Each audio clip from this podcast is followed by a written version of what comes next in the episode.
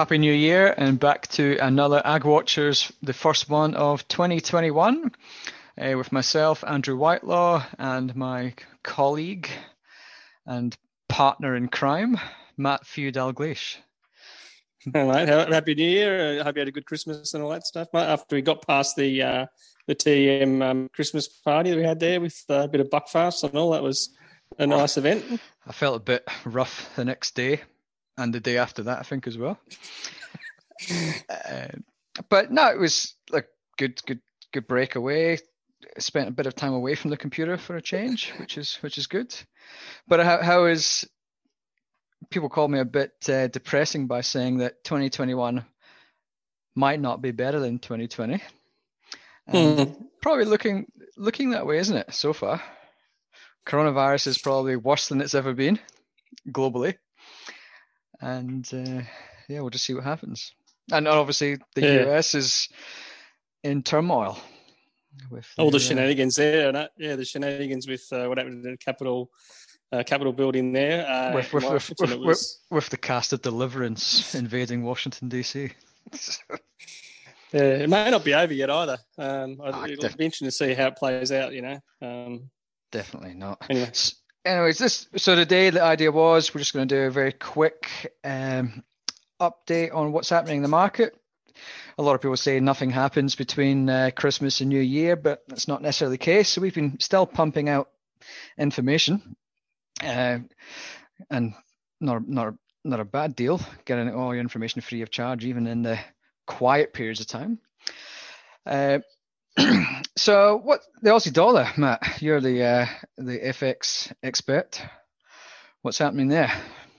From from a few from many years back. Um, yeah, look, it's uh, we've spoken about this a few times with Trent Osman from Western Union, and him and I were both yeah, pretty much in agreement in the direction of the Aussie that we're going to continue to see it climb into 2021, and certainly um, through this period, you know, December into the new year, we've seen it reaching up to as high as 78 cents, I think it was yesterday. So, um, and that's that's even with you know all the trade tensions around with China. Um, you know, we're still seeing the Aussie climb, which has been a you know a good sign for um, for, for, how the world views our economy and our you know the fact that we're dealing with COVID well, but, but not so good for exporters. Um, but in saying that, we're only just above we're only just above 20 year averages. Um, interestingly, Andrew, uh, I think it was NAB that came out just this week um, with new forecasts, refreshed for their forecasts uh, for the coming season, and they're, they're, saying it could get as high as 85 cents uh, into this year, I think. So, um, which is something we've been saying as well on on, on this podcast and, and via TM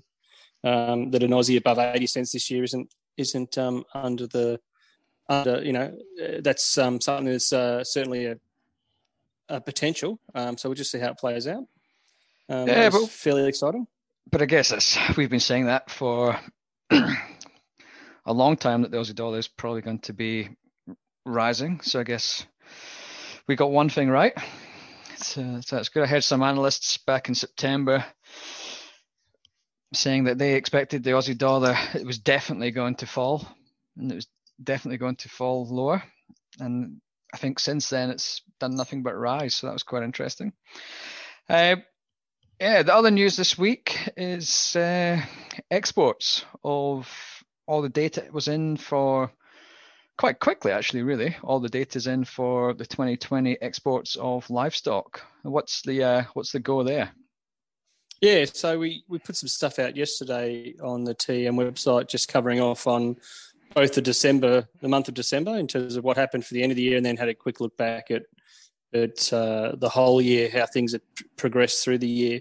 Um, so beef exports, we saw um, they're still below trend. Uh, they're about 15% below uh, the five-year trend in terms of um, for the for the current year, and they're about eight percent below. Um, sorry, they're 15% below the 2019 pattern, I should say, and 8% below the five-year trend. Um, but for since about September, October, we have seen the, the kind of volumes increasing um, each month, and, and December was no different. It was uh, slightly higher than November. Um, so a reasonable finish for beef exports. Um, even though they were, they were below trend, it was good to see a bit more positive movement there. Um, the big performer though was lamb, Andrew. That's um, that's a market export market that's really held up well this year. Uh, we had a little hiccup in February uh, with Chinese uh, uh, imports of our lamb, just with their COVID. We had a little hiccup in May with the US, but other than that, um, you know, those two COVID events, um, considering we've seen the, the, higher Aussie dollar over the year, very high lamb prices historically know, on a domestic sense, um, and COVID, which, you know, is affecting the global economy. And we know sheep meat's one of those um, commodities that's impacted. Um, considering all those factors, the lamb market has been incredibly resilient, I think. Um, and again, uh, finished the year very strongly. So, two top export uh, countries for lamb exports are the US and China, and they both finished um, for, the, for the month of December. They were both uh, volumes 10% ahead of the five year trend for December.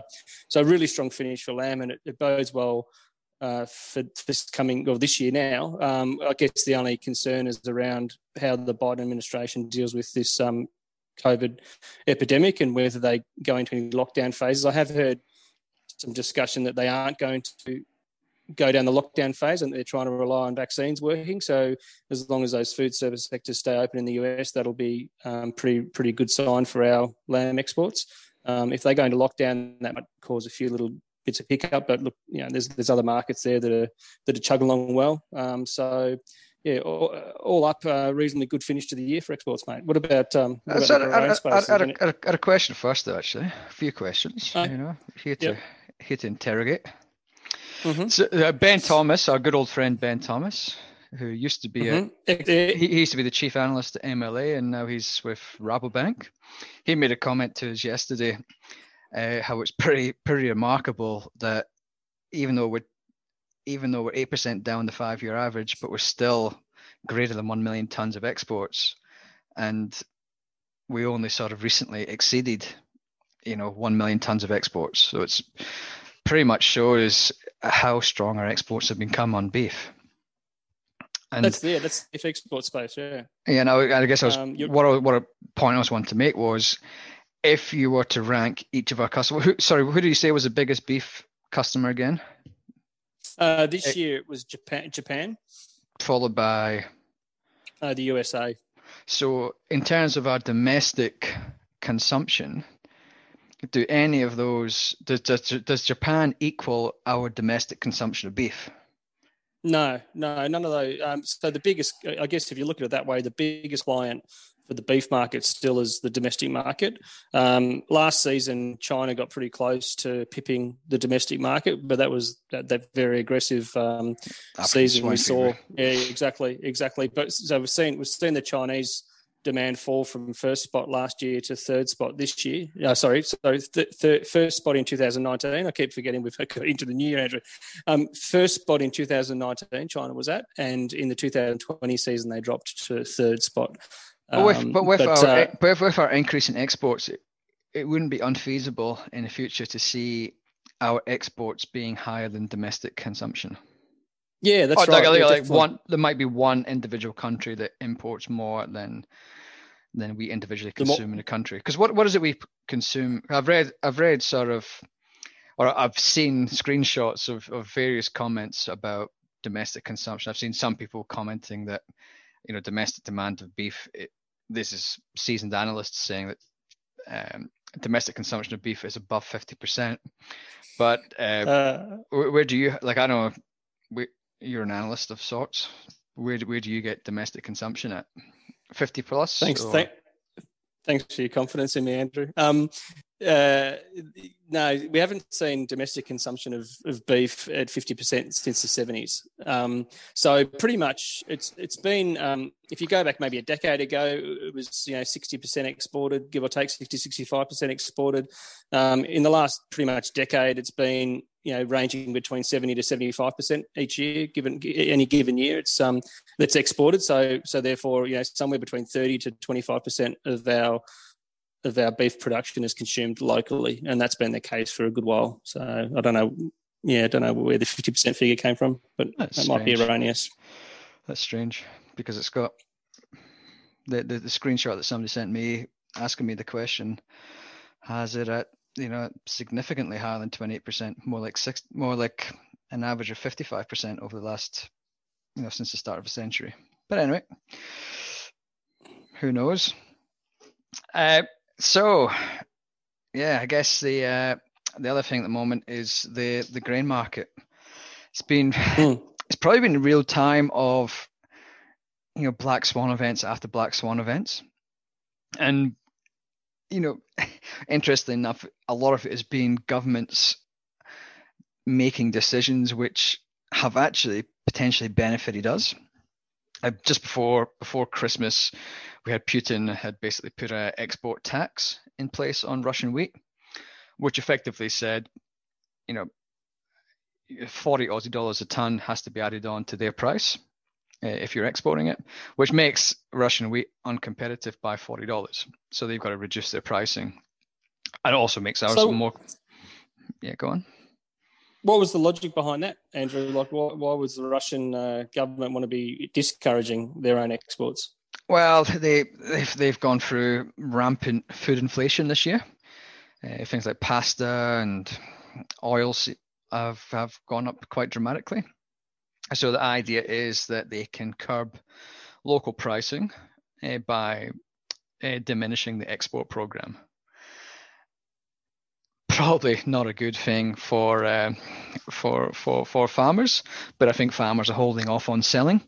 but over over the week here, we've seen Argentina has done the same thing, where they have uh, effectively uh, banned corn exports for the months of January and February with a view of uh, supporting the feedlotting industry, so pigs, dairy, cattle. So it's a bit interesting because export export sort of tariffs and export bans are, are quite unusual. And look, it's as an analogy, it's a bit like back in 2019, 2018 during the drought, the government saying we're not exporting wheat because we want to support the local pork industry uh, by diminishing prices. Can you imagine the uproar there if mm. if we, there was a big enough uproar when we brought in, you know, a half dozen vessels from Canada, but if we'd banned exports and, and diminished that market further, then that would have been a you know a, a big furor. But it's like it, you, you look at Argentina, you look at Russia, the two countries that are both probably suffering quite badly economically at the moment. The currencies have mm. both crashed, and so inflation is, is quite rampant there. Uh, but again, it does takes away big chunks of of grain from the world grain trade, and and potentially uh, makes us more attractive, which is which is a good thing. Uh, mm. The other thing as well at the moment is you know markets seem to be a bit crazy at the moment with you know Tesla going through the roof, you know Bitcoin going through the roof, which funnily enough you can buy about 140 tons of wheat for one Bitcoin, uh, whereas about a year ago it was about 20. Uh, but when you look at it, things like the commitment to traders report, we've seen a huge upsurge in uh, speculators jumping into ag commodities, like across the board, pretty much, uh, pretty much to the highest level since the early part of last decade. So that shows mm. that they're uh, the speculators are bullish. Uh, but I'm, I guess I'm always a bit reluctant to say that the smart money is actually smart, and it, I get a feeling that part of it might be a bit of fear of missing out. Better get on corn because it's going to the moon.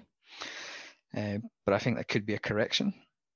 Yeah, I mean, you, you, that analysis you were looking at was covering off on the main kind of commodities, or was it pretty much in the grain space, or it looked at other? No, well, you know, kind of your. Look, if I looked at across, I combined uh, all of the ags, so livestock, milk, softs like coffee, uh, sugars, mm. and and just to see roughly what the whole thing was, like a whole ags complex, and it's yeah bullish. Uh, but then if we look at the grains, we've got corn and soybeans are, are, are massively high as well. Um, mm. But yeah, I would expect a correction potentially.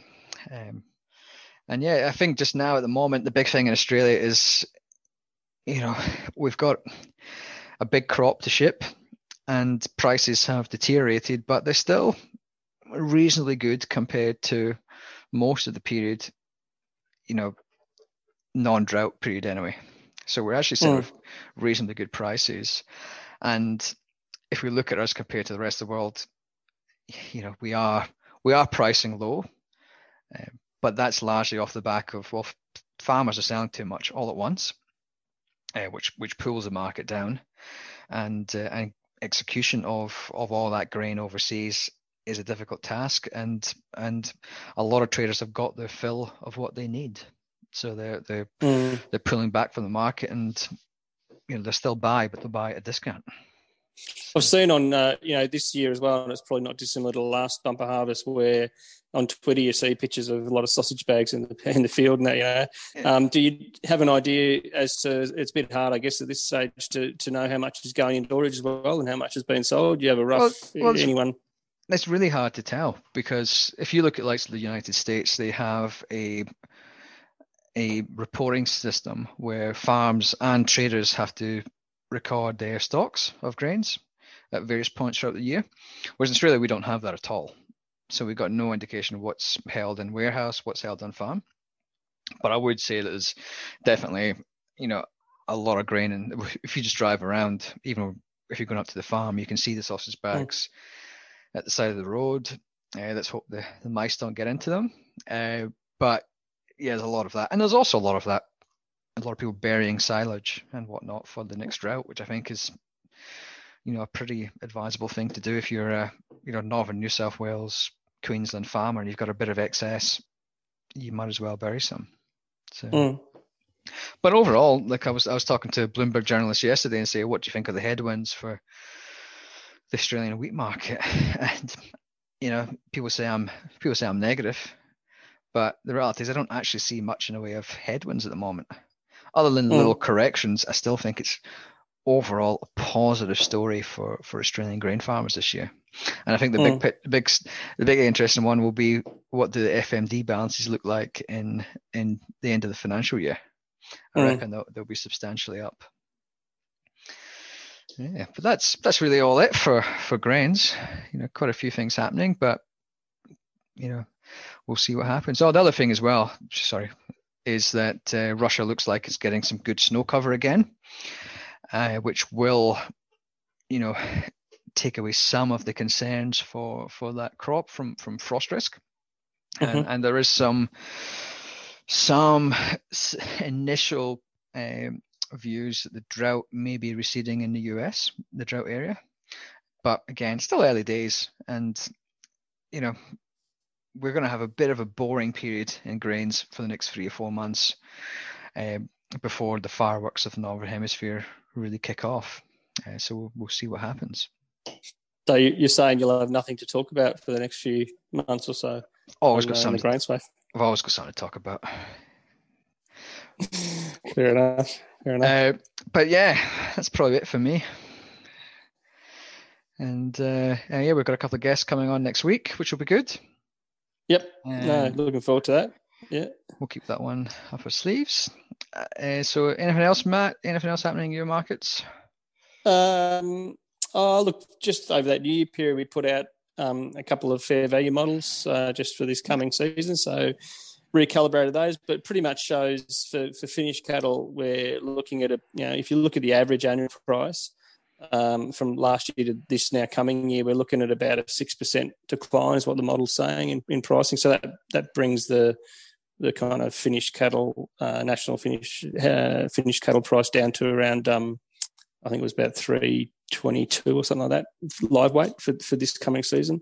So still historically still pretty pretty good, even though we're we're, we're seeing some of these headwinds start to to impact like your high high Aussie dollar and your your high domestic prices. Um, impacting cattle. Um, and for for eastern states trade lamb, it's pretty much sideways. Um, so, you know, the the global economy seems to be responding reasonably well. If you look at some of the the um, producer kind of production surveying around around different economies, um, there has been a rebound in in growth levels. Um, so that's pointing more towards a V-shaped recovery, providing providing this COVID spread of this new variant does get out of control in Europe and the UK and elsewhere.